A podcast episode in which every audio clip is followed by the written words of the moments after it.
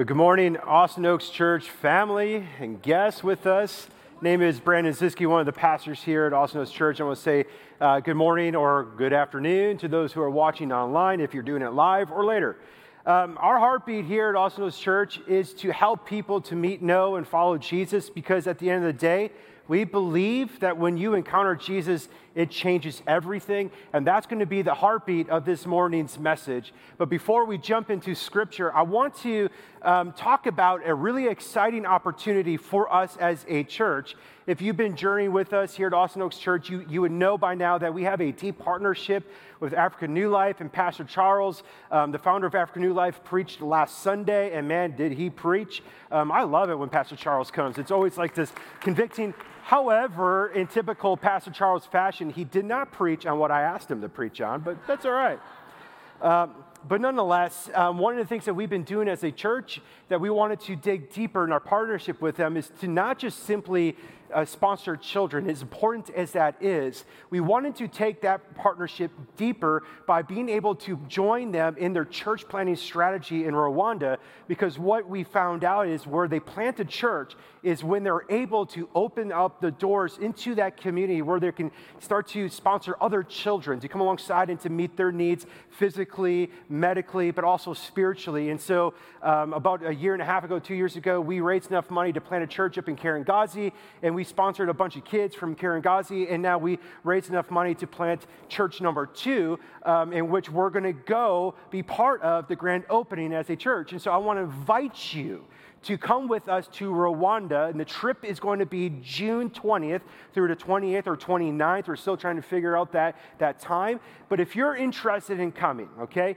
and I know sometimes people are like, well, that's, you know, a lot of money and all that kind of stuff. Like, God's got thousands of cattle on all sorts of hills. He'll take care of that, you know.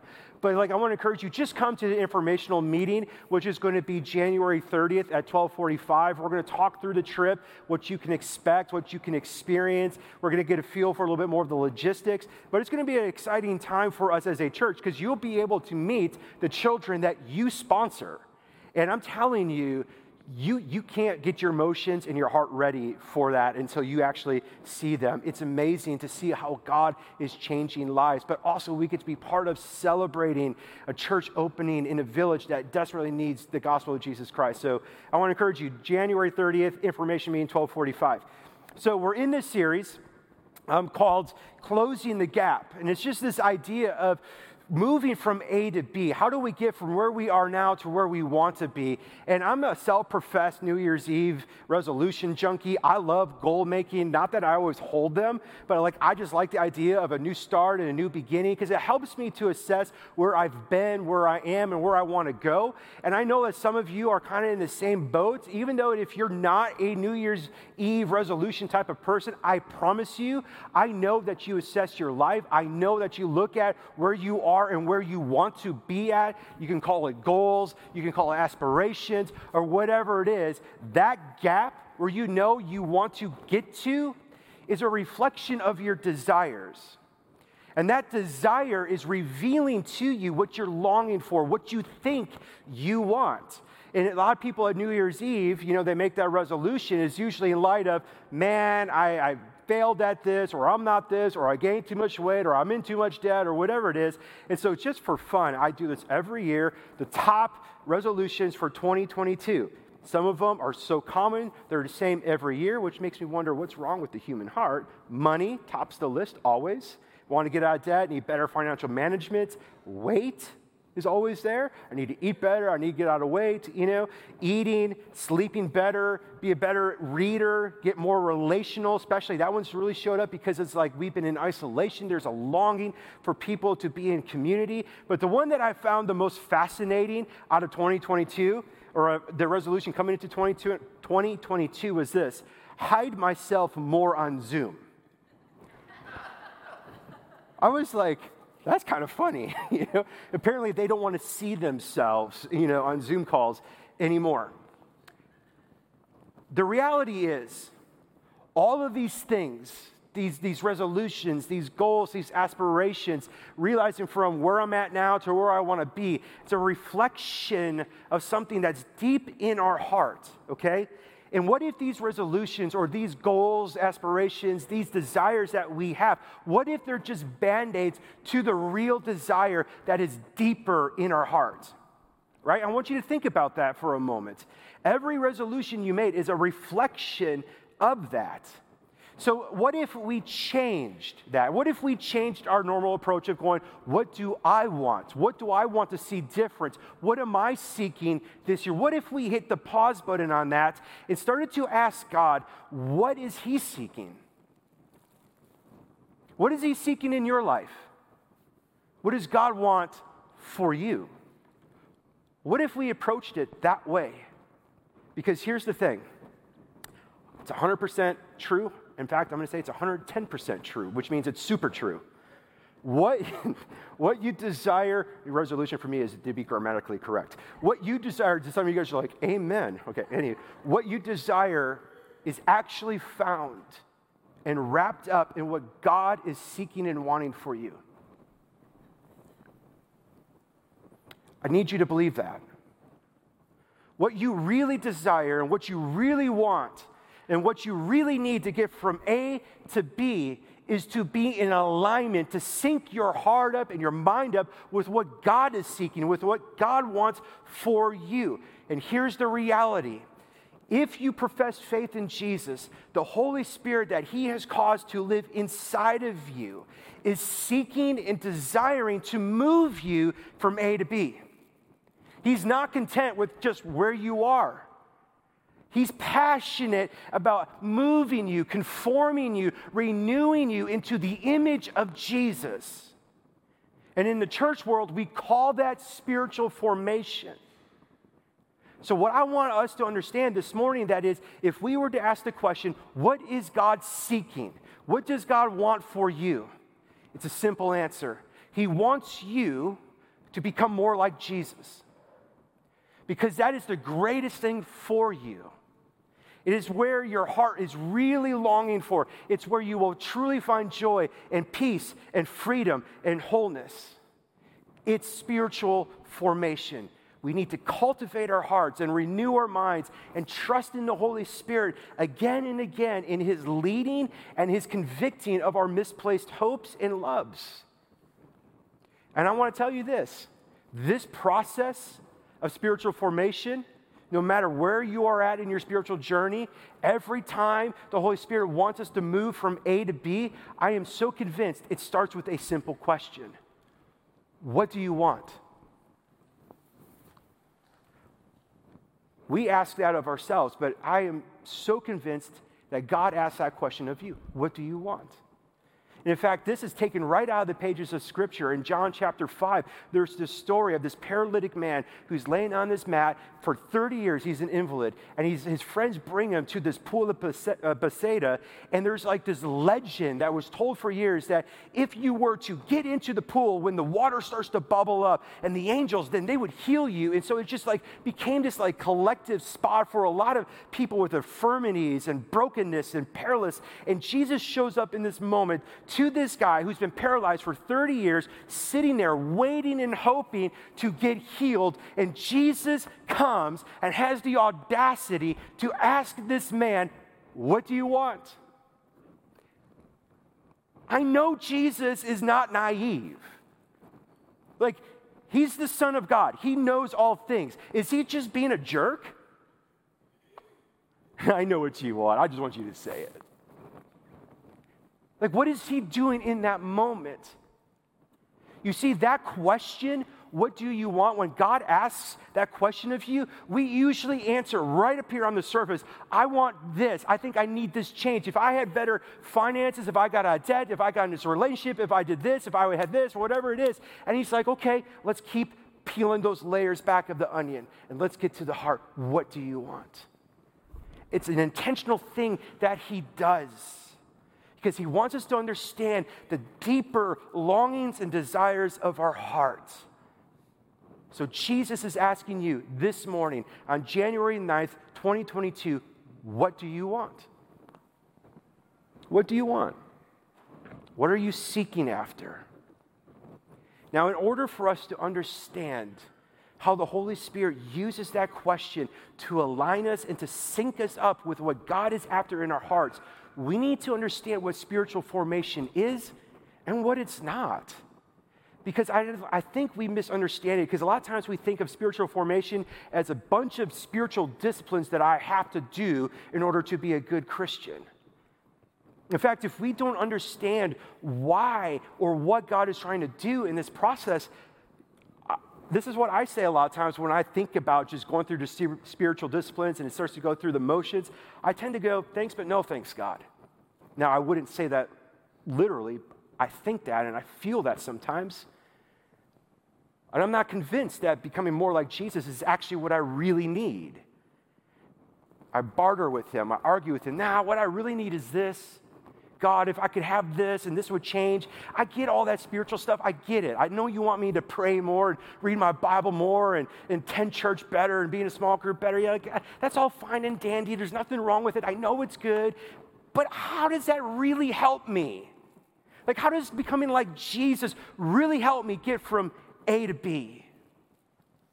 So let's answer the question, what is spiritual formation? In its most reduced down terms, spiritual formation is a process of being formed into the image of Jesus. That's what it is at the end of the day. It's living into what is true of us positionally. When we profess faith in Jesus, the old life is gone, the new has come. We are a new creation, and spiritual formation is this process of where we experience and live into that reality more and more and more, becoming more like Jesus. In that line of thinking, when we pray, when we read scripture, when we confess our sins and our desires to each other, when we come to worship, and when we do life together in a community, and when we pray and all these types of things, it's all about making us more into the image of Jesus. Paul says it this way in 2 Corinthians chapter 3, verse 8. It's like we are being renewed, or we're being transformed from one degree of glory to another. And like you can read that and you'd be like, can we just use like regular language, Paul? Like, what does it mean to move from one degree of glory to another degree of glory? Like, it's essentially meaning you're becoming more like Jesus, moment by moment. You're starting to experience and live out what is true of you positionally into your everyday life. Becoming more like Jesus, friends, you got to believe me. You got to hear this from God's heart. Becoming like Jesus fulfills the deepest longings of humanity. It satisfies the hungers in your heart. It quenches that thirst that you have. And when you realize, or when you start to convince yourself that Jesus isn't everything, that becoming like Jesus isn't all that, you're going to go seeking after other desires. You're going to pursue other idols, and they're just going to be this slew of like idol factories that are going to lead you through these empty promises and shallow living. Paul writes it this way. When we understand spiritual formation and we read these things, you go, oh, this is what he's trying to get to. He's not trying to make me feel like heavy burdens here. Colossians 3, 9 through 10. Put off the old. Put off the old ways. Anything that's not like Jesus, you put it off. It's done. It's dead. It's over. Put on the new.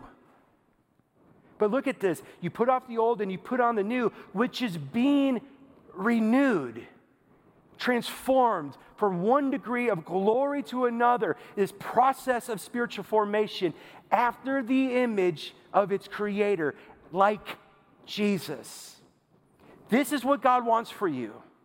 And this is what the Holy Spirit is doing in your life. It's this process of experiencing more and more of what is true of us. You ever feel this? You realize I'm supposed to be this new creation, but why is there so much brokenness in my life? Why do I still sin? Why do I still struggle? God, I thought that when I became a Christian and I prayed that everything would be all good. Why isn't it changing? It's a process. And we don't like processes. We want a silver bullet. Can you just tell me the podcast to listen to? Can you just tell me the latest book, 10 Steps to Perfection? Like, can you just, like, we look for that solution. Well, God, I prayed the prayer. God, I said the thing. God, I put the money in. God, I read the Bible. God, look at all the stuff I'm doing, but it's not that. Spiritual formation is His doing. The best analogy I can give is that we're like a farmer. All we can do is cultivate the soil, plant the seeds, water it, nurture it, but He can't control any of the growth, nor the timing. That's how spiritual formation works. And when we think about this process of moving and aligning our hearts to what God wants for us, it literally becomes a process of faith, of trust, and of waiting on the Lord. So don't grow weary. Don't give up. Don't go, it didn't work, and let me go find something else. No, because this is what God is always doing. This is what the Holy Spirit is seeking to do in your life. And know this, He can only lead to life. He can only do good. To do any other would mean He's not God. To miss this, I'm telling you, when people miss church, when they get frustrated with church or they miss the point of church, they miss the point of community and doing all the things that we're called to do, they miss the idea of why we're being formed into the image of Christ, you grow frustrated with Christianity. You don't see church as an important thing. You don't see spiritual disciplines as vital. To misunderstand and misplace why we do what we do is to simply miss and embrace what the Holy Spirit is trying to say. And if we don't embrace what He's trying to do inside of us, friends, listen, we're essentially saying no to God. No, I don't want what you want. No, I don't believe that you think this is best for me. I want what I want. I want this so I can get to where I need to be. So what I want us to do this morning is simply remember. We need to remember a beautiful truth as we come back into this journey of allowing God to transform us into the image of Jesus. And what I want us to remember is simply this. We are not the authors or the perfecters of our faith. We don't write the story. We don't come up with the script. We didn't start this journey. He's the author and He's the completer. He's the finisher. He's the perfecter. This is what the author in Hebrews says of Jesus. He started it all. You didn't start it. We people didn't come up with the church. It's all Him. While we were enemies, while we were in darkness, while we were dead in our sin, God moved. God came. He came to save and restore and redeem. That's His heart. He's the author. He starts it and He completes it. That should bring us a huge level of peace. He will complete this. Now, I know that this isn't easy to accept or even believe because, quite frankly, we want to have some sort of control. We want to have some sort of say in this. We want to be able to manipulate the outcomes. We don't want to release complete control to God. We don't want to wait for Him to show up and to give us the blessings. We want to work it. We want to control it. But we're not the author. We're not the completer. We're not the perfecter of our faith. He is. Paul writes this to a church in Philippi, a church that he dearly loved. And it was a community that loved Jesus, that was hard after Him. But yet in this time when Paul wrote this letter, this was a church that started to act and embrace again the ways of the world, that there were areas in their lives as a community that were not like Jesus. And so Paul, in his introduction, as he's kind of just saying this blessing, almost in some ways softening him up for an exhortation that's to come, he says this in Philippians 1:6, and I am sure of this, which is another way of saying I am 100% confident in what I'm about to tell you, that He who began a good work, He who did that, He will bring it to completion at the day of Jesus. Who began that work? Did you? Who began it? Jesus did. And if he did, who's responsible for it? He is. Who wants it more than you do? He does. He's a good father. He knows what's best for you. He who began it, he will do this. Now he's talking, Paul specifically is talking about an actual good work that they are doing, but it's a response or it's a reflection of the good work that was done initially for moving this people, for moving individuals in the community from death to life, from moving from the old ways to the new ways where there are new creation, which becomes the overflow of good works. So when Paul is saying he who began a good work is not just talking about the outward overflow of good deeds, it's strongly implying the good work that he did inside of us. God is not done with you. Some of you right now think you failed miserably this past year. Some of you are so convinced that the way you lived your life, in whatever context it is, you're like, there's no way I could ever get to here, so I'm just going to have to ride this one out. Or somehow you're also convinced that now I have to pick up the slack and I got to convince God that I'm going to do it all. He began it. When did he begin it? When you were good? When your marriage was great? When did he begin that work? Oh, when you were dead in your sin. When you were an enemy of God. When you were lost. He who began it, he's not surprised. He will complete it. He will finish it. He's responsible for it. This is what the Holy Spirit is doing in your life. Don't fight it. Don't fight it. Paul's got confidence, but who's his confidence in? Is this confidence in the church in Philippi? Oh, they're a great church. They always obey what I say. I know my confidence is in you guys. You will obey and you will apply every point that I preach. You see what I did there? His confidence isn't in that. His confidence is not in the people, in their obedience. His confidence is not even in himself. His confidence is in Jesus, the author, the perfecter.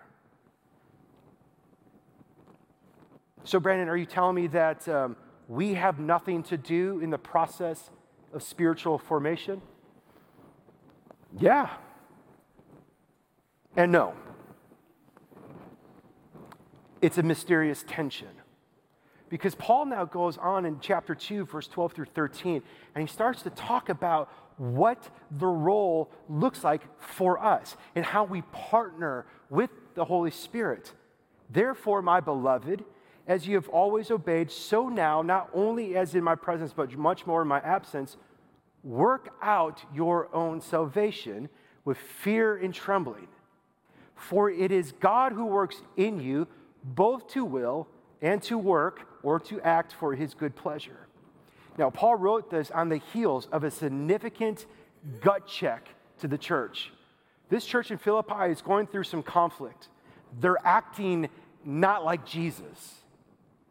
So chapter 2, verse 1, he's like, if there's any encouragement in Christ, if you've experienced any blessing in Jesus, like anything, complete my joy, be of the same mind, having the same love, being full of accord, do nothing out of selfish ambition or conceit, but in humility count others more significant than yourselves. Let each of you look not only to his own interests, but the interests of others.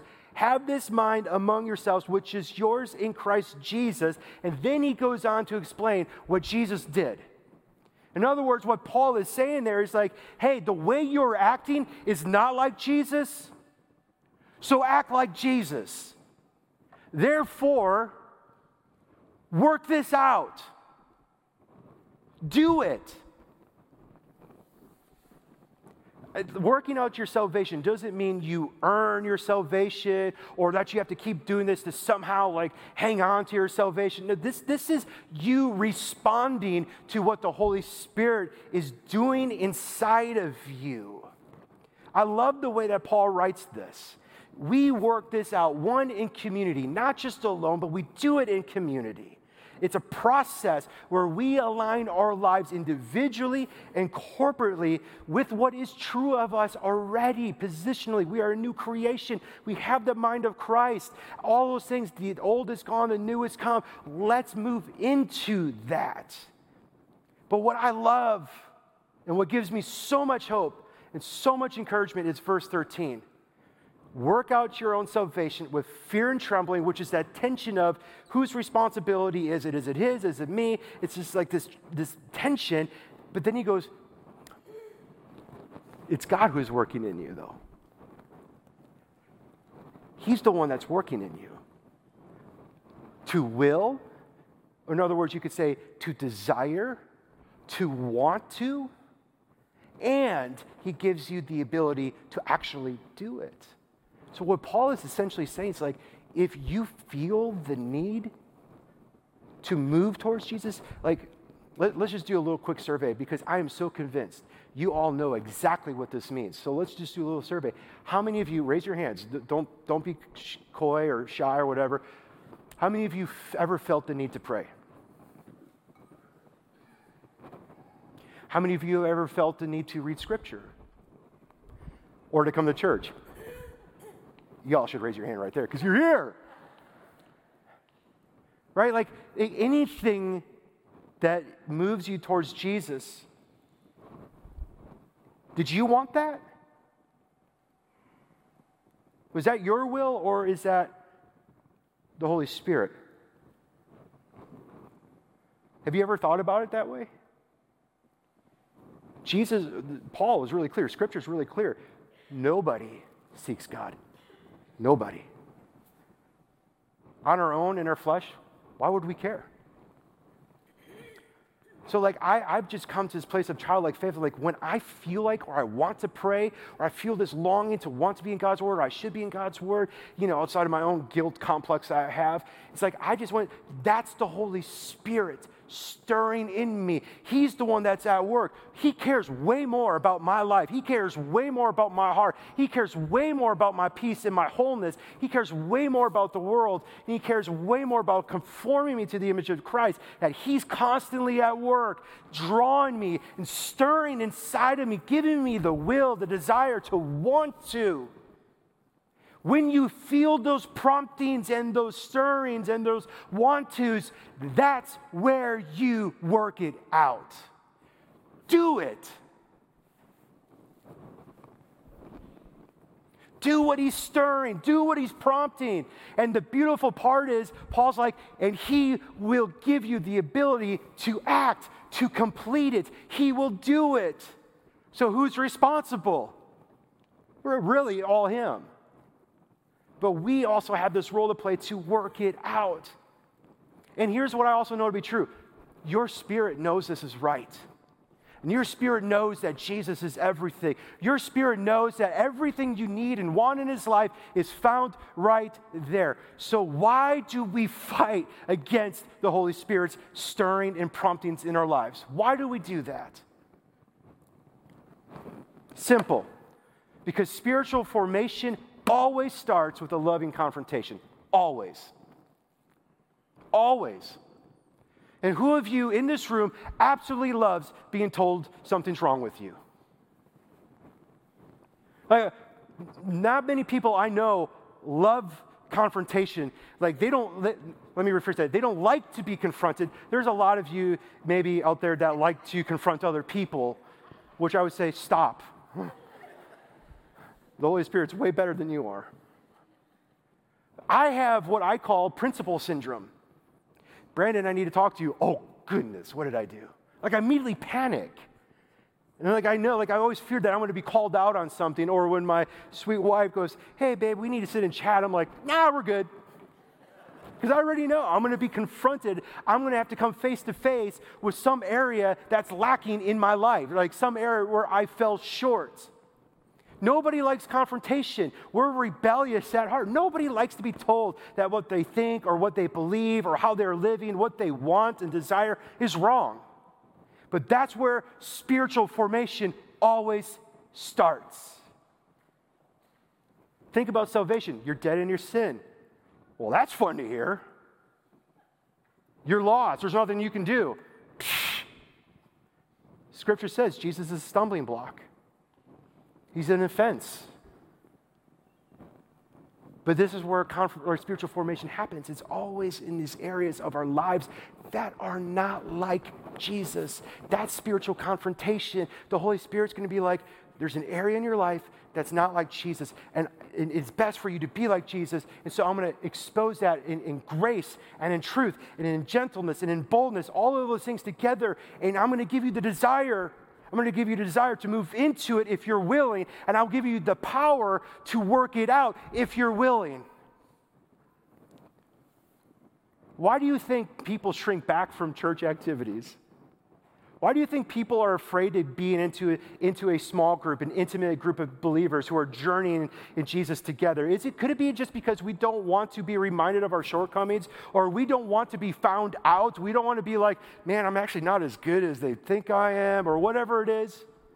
Like, why do you think people shrink back from their own personal devotions to the Lord? Why we don't engage in Scripture, or why we don't read, or why we don't go to church? It's because we don't want to be reminded of where we fall short. We're rebellious. We would rather just go, I got to do what I got to do. I'm going to want what I want to want. Spiritual formation always starts in all of the areas that are unlike the image of Jesus. And he does it little by little. Praise God. That would be so overwhelming. That would be so overwhelming.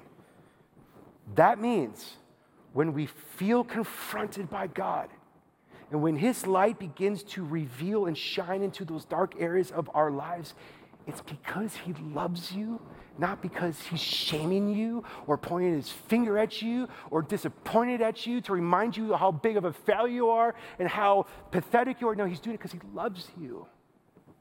What do you want? Let me shine some light in that area.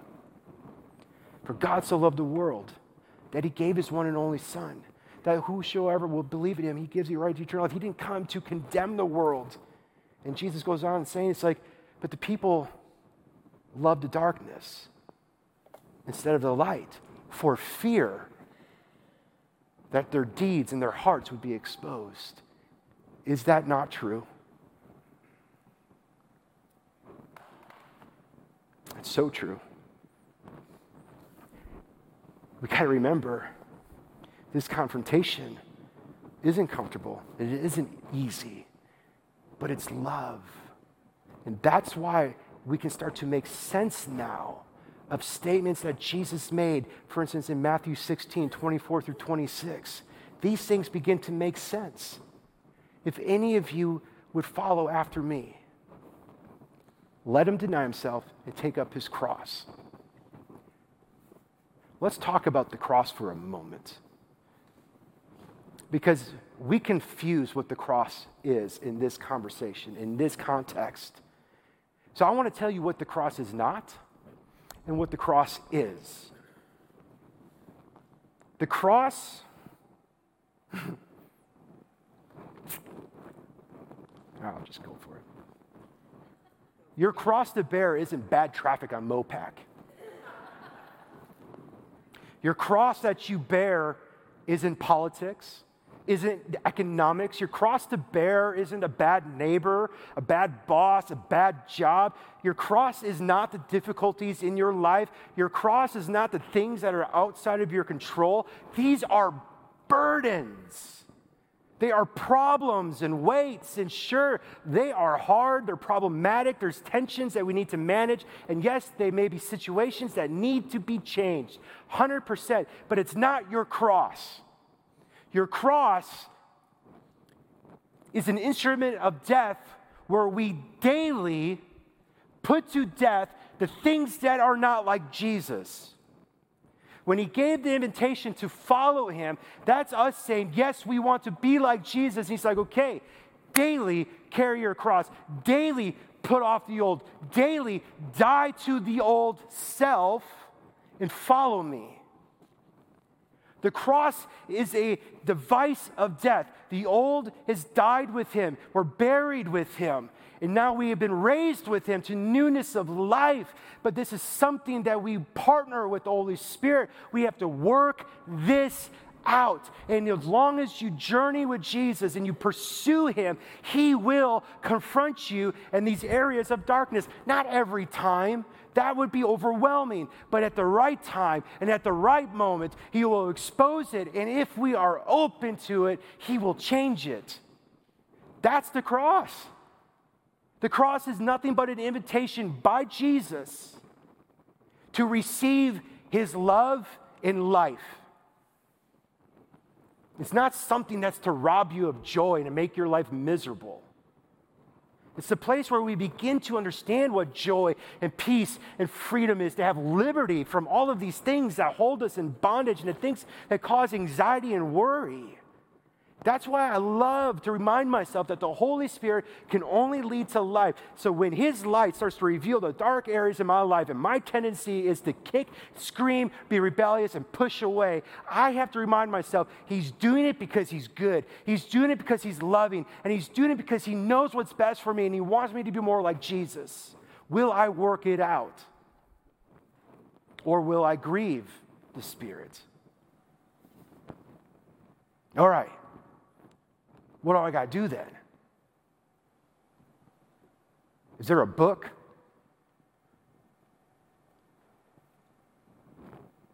Do I have to pay more? Do I have to give more? What's the silver bullet? Like, I want it done now. I want this change now. Okay, I'll give you a week, maybe a month. Can we? Becoming like Jesus, corny on purpose. Becoming like Jesus is not found at the vending machine. But so often that's how we treat spiritual formation. Have you ever been there where, like, one time in a hotel or whatever it was, you were so hungry that you were willing to waste so much money on something that you knew was stale and expired? And you put it in, you're like, oh man, those sun chips look great. B4. Or they get stuck. How many of you, like, hit the machine? You all lie. I would shake them. And then we won't say what I did. But, like, we treat sometimes spiritual formation this way. But that's the way we've been raised and brought up in our culture. Our culture says, do it yourself. Get after it. If you do X, Y, and Z, then there should be a return on that investment. And then you should get these results. We live in this culture that pushes instant gratification. We are no longer a long-suffering, persevering people. We are a weak, impatient, get it now, get it done now type of people. That will frustrate you spiritually because God does not work that way. All of this is rooted in our self-reliance. That's why we got to allow him to have the space and the time and the long-suffering in our hearts. We can't approach Jesus this way. There is no silver bullet. I am so sorry. There is no church on this planet that could ever develop the perfect program, the perfect discipleship program, the perfect whatever for you to get the spiritual results you want tomorrow. If that's what you're looking for, be ready to be disappointed and go church shopping to find it there again. Stepping on toes. Back in December, I found myself in a very spiritually frustrating and exhausted spot in my life. I knew I wasn't where I wanted to be. And I saw it affecting how I was pastoring and leading. And I saw how it was affecting how I would love my wife and my kids. And even though all of those people didn't necessarily see it, but I felt it inside of me. I knew I could be better. I knew I wanted to be better. And I knew I wanted to love Jesus more. But in that past month, I was so distracted. I was so busy. I felt like my life was in constant motion, going from A to B to C to D to E to A to Z to X to Y. And I was just like, can we just stop? And then I finally had these moments, and I would sit down and be like, okay, I should read, I should pray, and then I did, and it felt like a grind, it felt dry, it felt barren. But then I found myself actually going, wait a second, God, I'm doing these things, why don't you change this up? Because I'm doing these things. I found myself going to my proverbial Jesus vending machine in that moment. I was so frustrated spiritually, and I actually began to become disappointed with God because I'm like, things aren't working out the way I thought they were. Why aren't you showing up? Why aren't you fulfilling your end of the agreement, Jesus? Of course, I wouldn't say that. Felt it, thought it.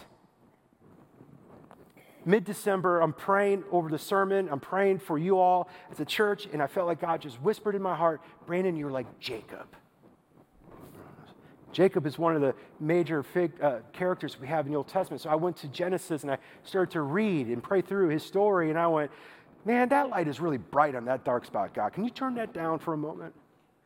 He was exposing areas in my life that were not like Jesus, helping me see that I was acting like Jacob in the realm of striving and manipulating circumstances to try to get outcomes, to earn the promises, to convince God that I'm good, to believe that it's all on me, and strive and strive and strive and finagle and work instead of resting and waiting and trusting the Lord to do what He's going to do. And then out of that moment, as God was confronting my heart, I was feeling again the grace of God and His invitation to come back, almost to like do this hard reset. And I realized that in that moment, my spiritual frustration actually wasn't me.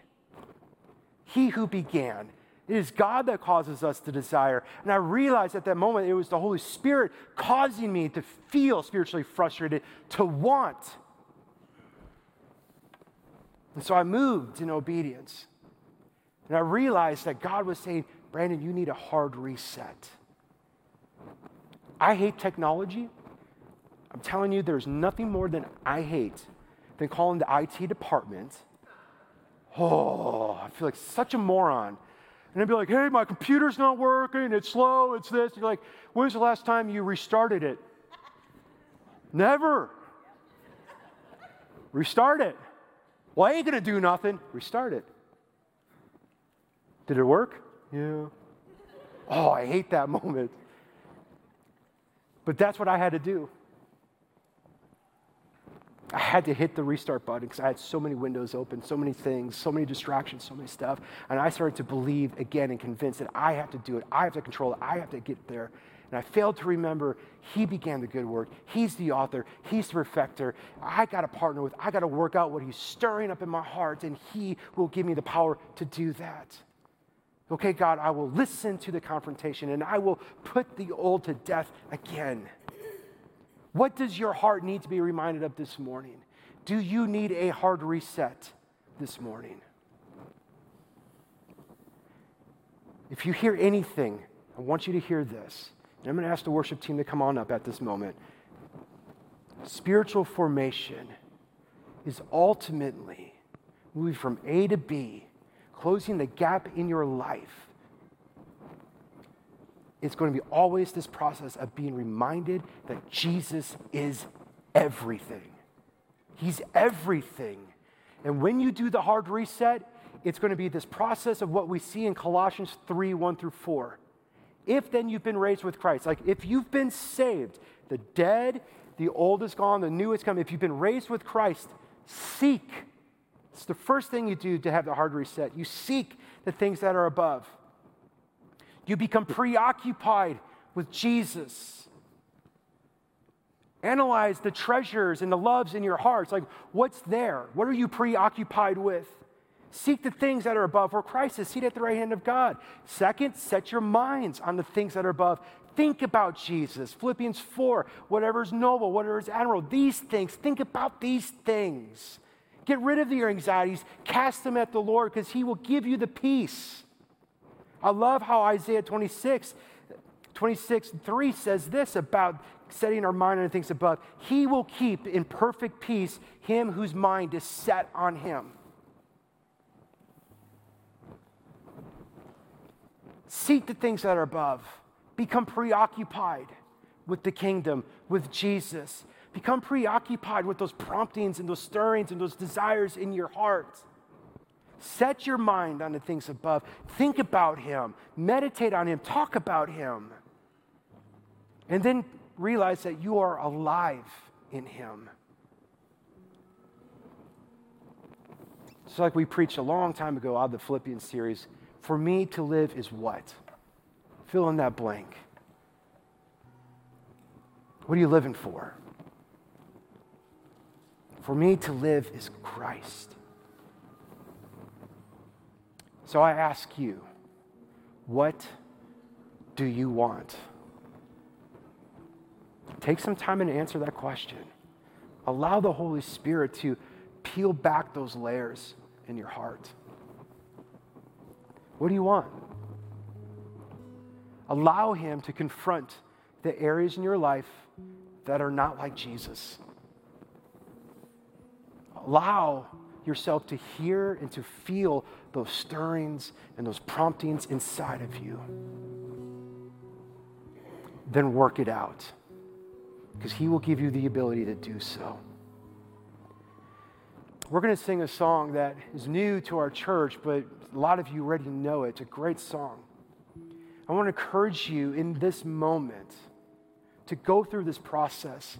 Maybe this is the time when you just do a hard reset, getting your heart and your mind right, allowing him to confront those dark areas in your life and responding to that prompting in there. But as we worship, I want you to find yourself in this place of thankfulness, because he who began a good work, he did it, and he will complete it. Work out your salvation in fear and trembling, for God who works in you, he loves you so much that he won't leave you where you are. So use this time to allow the Lord to speak into your heart.